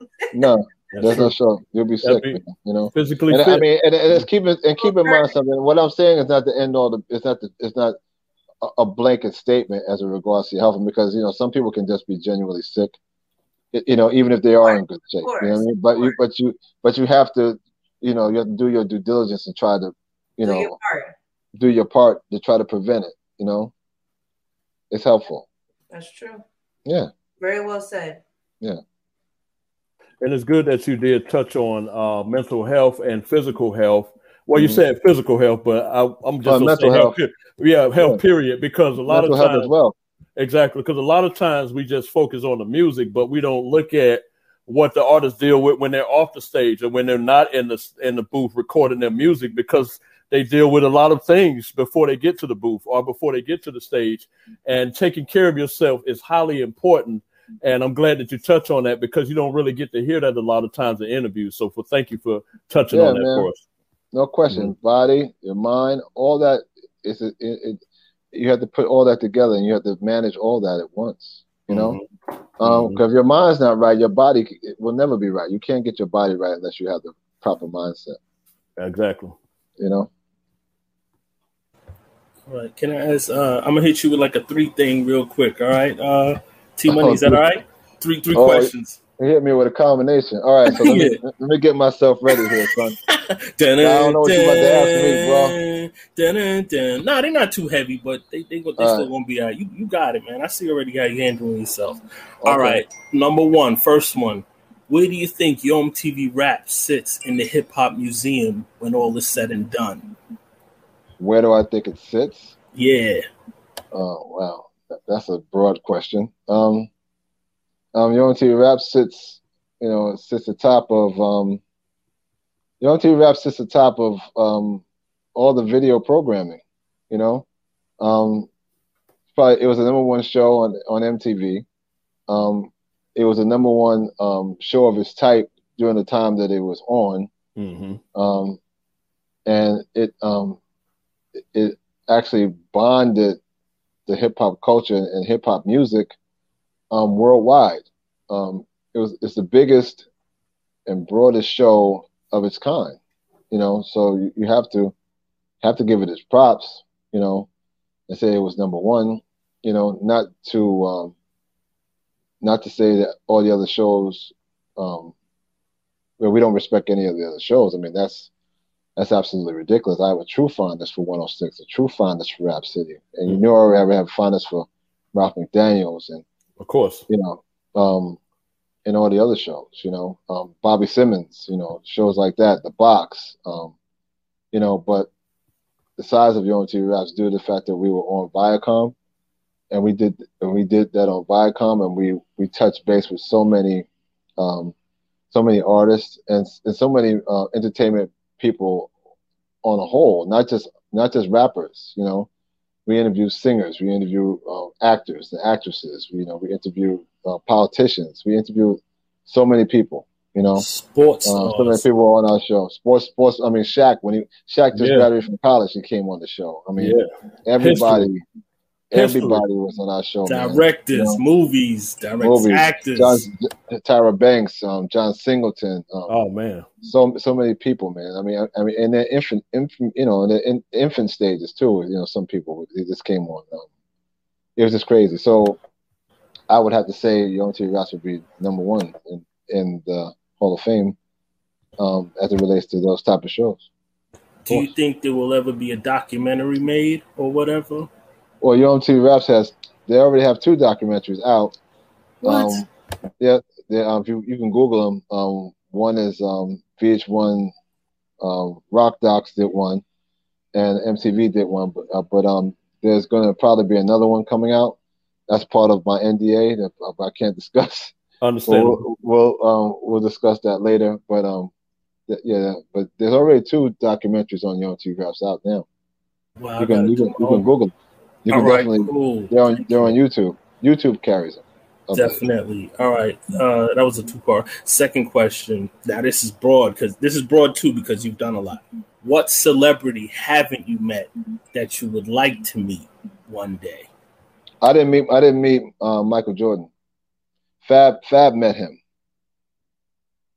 Fab inter- interviewed Michael Jordan years ago. Um, Michael Jordan is a celebrity. Muhammad Ali, who passed away, I didn't get a chance to meet him. Um, those are my two. Um, those are my two. Um, what's it called? Those are my. Uh, I can't remember what you call it when you know when you're an old man and you know you have on you make a list. Bucket list. Bucket your list. bucket list. Yeah. Right. Those yeah. are my two two the two top guys on my bucket list with um Michael Jordan and Muhammad Ali. Ali passed. So Michael Jordan still here I have yet to meet him. You know, All right, so a, we're putting it out there. Jordan, get with T Money. Come to his no birthday question. party. Be careful though, but come to his birthday party. Watch out for KRS Yeah, watch out for KRS. No, KRS won't push Michael Jordan. I don't think. No, you know? all right. I'm still but, um, number one. Oh, That's sorry. Right, I, want, I, had one more one more question. Did you finish that answer? I'm sorry. Those two? Yeah, I'm, yeah, All right. I'm sure. Yeah. All right. Now this is a this is a little complex one here, and and I think you kind of answered it, but I want to ask it this way. Um, being that you came up, like you said, people in the infancy stage and when they were budding, budding, and coming up, right? What is it like to see so many people come up that became millionaires slash billionaires? What are some qualities you see in these types of people you know, and traits that you notice before they the, become successful and super the successful? The first quality I see in each and every one of these people is drive Mm-hmm. Tireless effort. Tireless effort. You know when you're tired, so oh, I'm so tired. Let me tell you something. Chuck D, um, aka Carlton Ride Ridenhour, very good friend of mine since 1983. Right? He he told me one day. He said, um, you know, we were because they the Public Enemy has always been amazing to me. You know, as as young college kids, you know, they had their own office space. Mm-hmm. Me and Dre used to go to their office. It was called Five Ten, right? Um, they they had an office space in a, in a dentist office where they would have all their DJ equipment, where they would do demo tapes. You know, um, they shared it with EJ, this guy named EJ, the DJ. It was it was just amazing to me. Because I'm sitting here like, I'm a freshman in college, and these guys got their own. They they're doing this as a business. Again, my mother says go to college, but I'm looking at my friends do this as a business. They're making money, right? So there's something wrong with this picture. Maybe my parents are a little slow here, so I don't know. So, but my thing is, he used to sit up because because Chuck D is a graphic artist by trade. You know the Public Enemy logo yes, and all that. Yeah, Chuck did yes. that himself. Yeah, wow. He, he, he created that himself. So he was sitting there. He was drawing something. It wasn't Public Enemy logo. It was another logo for someone. Um, I think it might have been Leaders or somebody. Leaders in New School because Leaders in New School came up under the 510, 510 umbrella. Um, mm-hmm. Buster, Charlie Brown, Dinco, mm-hmm. um, Milo. So um, he was saying it was two, three in the morning, you know, and I was like, I'm tired. I said, man, I'm not tired. What you tired for? You don't, you don't need to get tired because the next man is not tired. He's out there, he's out there working while you sleeping. you understand? Yep. You sleeping, you go, yeah, sleep, right. go ahead and That's sleep. Because he's working, and you know he mm. keep doing that. He gonna pass you. Mm-hmm. They're not mm-hmm. passing. And Chuck said they're not passing me. I'm up here working. That's right. I'm working. You know, I'm getting things done. So you can't, you know, those guys. I mean, you, you know, you talk, he's still pushing. About, Chuck I'm sorry. D, Chuck D is still pushing. He's on social media. He's still very active. This is the, the same guy. This is the same guy I used to ride around Long Island with, hanging up poster boards for parties in the snow.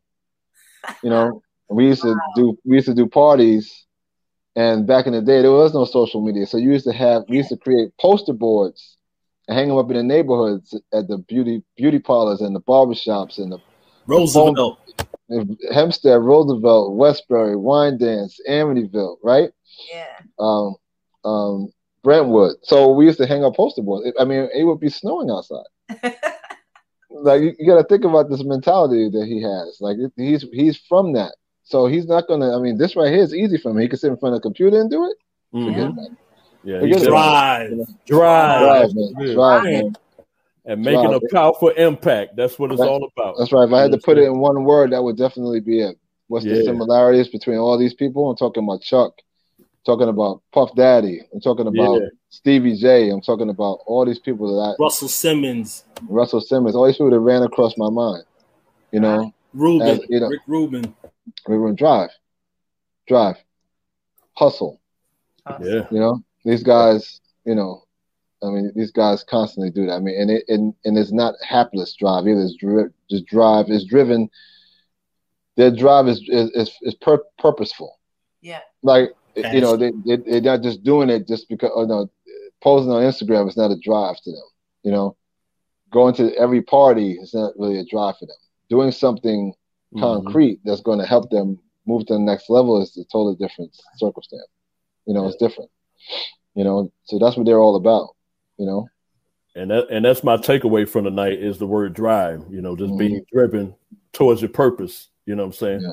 That's mm-hmm. definitely my takeaway. And I only got no more than two more questions, and and I really appreciate all the knowledge and sharing your life story and your experiences because I know our audience is going to be excited to hear about your journey. But one of them is um, who are who are the three most influential people that had the greatest impact on your life? The 3 Mm-hmm. Um, God. Okay. God is a. Um, I was um many a, f- a few years ago. Well, I won't say it's a few years ago now. It's almost oh, it's ten years ago. I was I had cancer. Oh, okay. I had cancer, and um, okay, and I um, it was really tough for me, you know, because mm-hmm. you know I'm, I'm I'm this big strong dude, you know what I mean. So, mm-hmm. and I um, I was stricken with cancer, and you know, and my and me speaking to, and you know, and a lot of people have their have their thoughts and feelings in regards to um, God and you know, you know how they feel about how to worship Him and mm-hmm. if he, if He's even real and this, that, and the third. But I, you know, as far as I'm concerned, if it wasn't for Him, I would have never survived.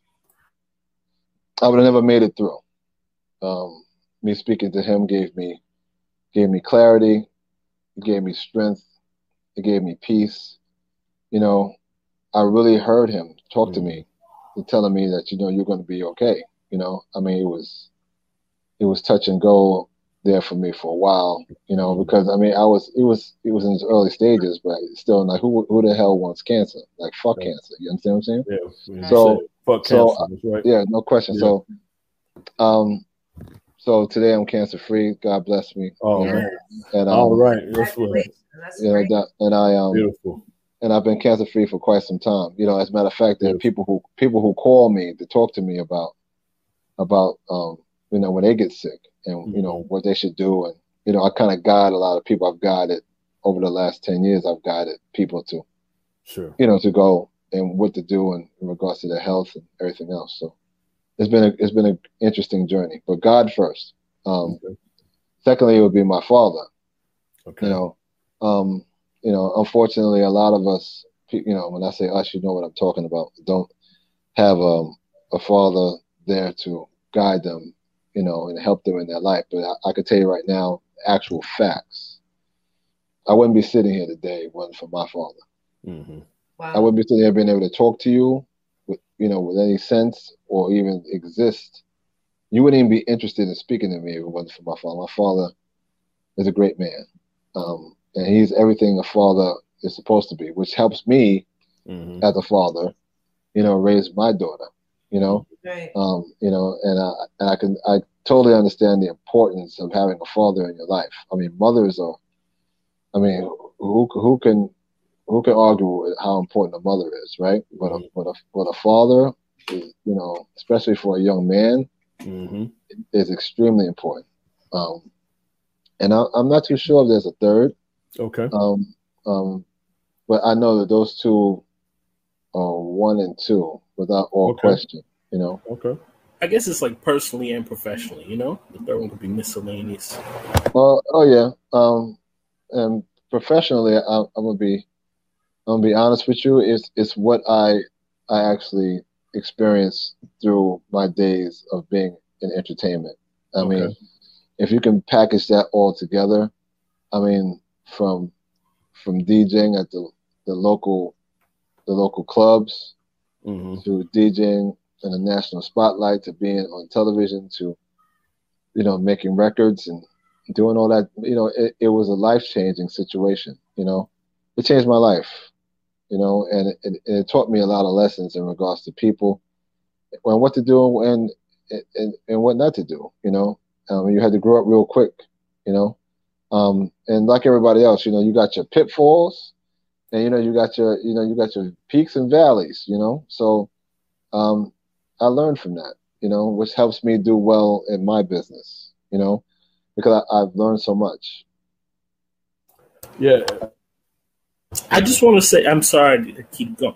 I this is on my on my mind. There are some people that are just like uh, Big K.R.I.T. said the lottery of ge- geography. Sometimes people have bad luck of being in a certain lottery for geography, like being in the South. He feels like he's underrated.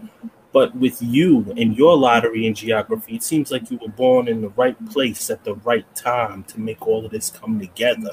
And I just find that I don't want to say chosen, but it feels like you were put for the purpose and you found it and you rode that wave, ride the lightning, so to speak. Anyway, I'm done. I said I was going to be done. I'm done. Well, maybe, or maybe, well, that's that's cool. Maybe you can you could say that to a degree. Um, I never thought of it that way. Um, that I was in the right place at the right time. Um, but when you're successful in this business, you ride a wave. You're mm-hmm. you know you're part of it. You know, um, just like if you were a player that was on a Super Bowl team, you know, mm-hmm. you on that you on that wave, you know. And if you're successful, if you become a great producer amongst a bunch of producers, and you know, and your form of, of production is hot at the time, you're riding the wave. You're generating the income. If if this if this kind of music that you're making is is popular, then you're riding a wave and you're doing well. You know, mm-hmm. so it's it's it's it's the same thing as that. You know, I came up in a time where hip hop was was on the rise. Mm. You know, and you, you got to know something about a, a a, a movement, right? Movements just don't happen overnight. They don't they don't just come out like, oh, okay, oh, you're going to be hot overnight. It's usually something that bubbles under the surface for quite some time, and it mm. builds and it builds and it builds. You know, and you have detractors during that time. Just like I, I remember during the time me and Dr. Dre were in college, we would DJ these fraternity parties. And the fraternities, um, the, the heads of the fraternities would come to us and say, well, we don't want you to play that hip hop bebop shit. Quote unquote. you know that Run DMC stuff. You could just don't play that shit here. We we don't listen to that. You play that Colonel Abrams. You play that. Mm-hmm. You know, you play that R and B shit. You can play that, but we don't. And, and keep in mind, this is Run DMC. They're on profile. They're they're the mm-hmm. big. They're, they're the biggest artists out. Yeah, they didn't want to hear that. Mm-hmm. So you have detractors. You have people who didn't want this music to surface because rock and roll was king.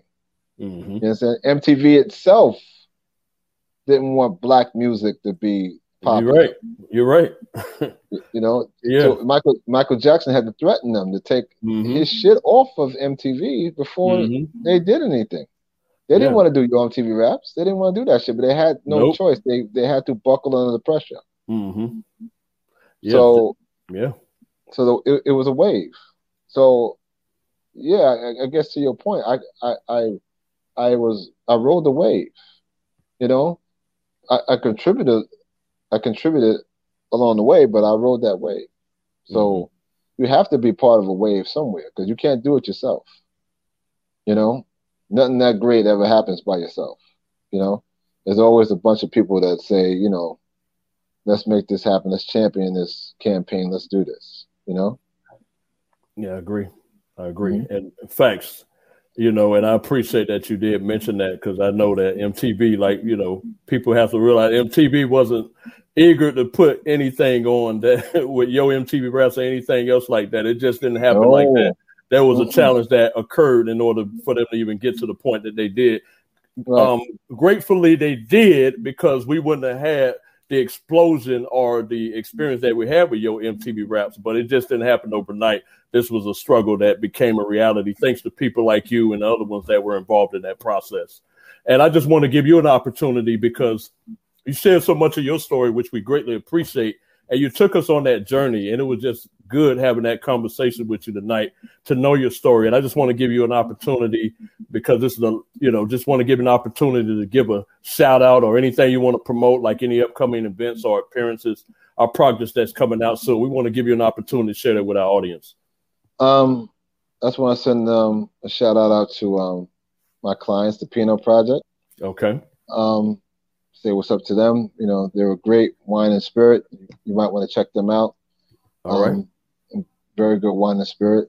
They're a, a, subsidiary of Pinot Noir. They've been in existence since 2009. They're official. You know, okay. they're one of my they're one of my clients. Okay. And um, you know, I want to give a shout out to you guys for having me on today. I really appreciate it. I know it got it was hectic earlier. I was you know stuck in traffic. No, no, you worry about it. We're glad to have you. We're glad yeah. to have you, man. This is such a great opportunity. And you said so much. I think that you definitely make a powerful impact on the community, on the industry, um, just to people in a whole in general. So I, I really appreciate you coming. It, it was mm-hmm. such a mm-hmm. pleasure to have you. Uh, thank you very much for having me. I appreciate it, you guys. You know, we'll do this again soon. Oh yeah, we definitely do it again, and, and you know, absolutely. And we, again, coming up. yeah, and again, we pre- mm-hmm. go ahead. You're fine. You no, you I was, I was okay. I was gonna say um I'm looking to put together uh, an event um you know for my company, so I would like to invite you guys. That'd be really cool. Well, we would love to come. Yeah. We would love to come. Yes. Yeah. Okay. So that's, powerful. That's, powerful impact will be in the building. Yeah. That's cool. building. so that is a, that is a bet. All right, no doubt, no doubt. Well, once again, we thank T Money, which again, I am grateful. I've been a fan of Yo MTV Raps from a youth and even to now. And we thank you for your contribution for what you did with original concept, yeah. Yo MTV Raps, and even the things you're doing today. You know, it could never, we can never put words to what you're doing, and we will continue to honor what you're doing, the contribution you make for the culture. Again, I thank my my partners and Rhyme um, as far as what we do here my partner SP, uh, Goddess, myself, Sorak, and again, Neb. And we want to encourage all of our fans who've been watching us and supporting us, continue to subscribe, well, subscribe to our YouTube channel. That way you can stay updated on our upcoming episodes and follow us on social media. And remember, powerful impact is more than music, it is a way of life. And Neb, I'm gonna let you check us out with our infamous sound we like to make after every episode. And T Money, once again, we thank you for being with us. We thank you for the contribution you make to the culture. And more importantly, we love who you are and what you do. Yes. All right. Peace, peace, right. peace. Peace. Y'all be good, man. All right. One. One.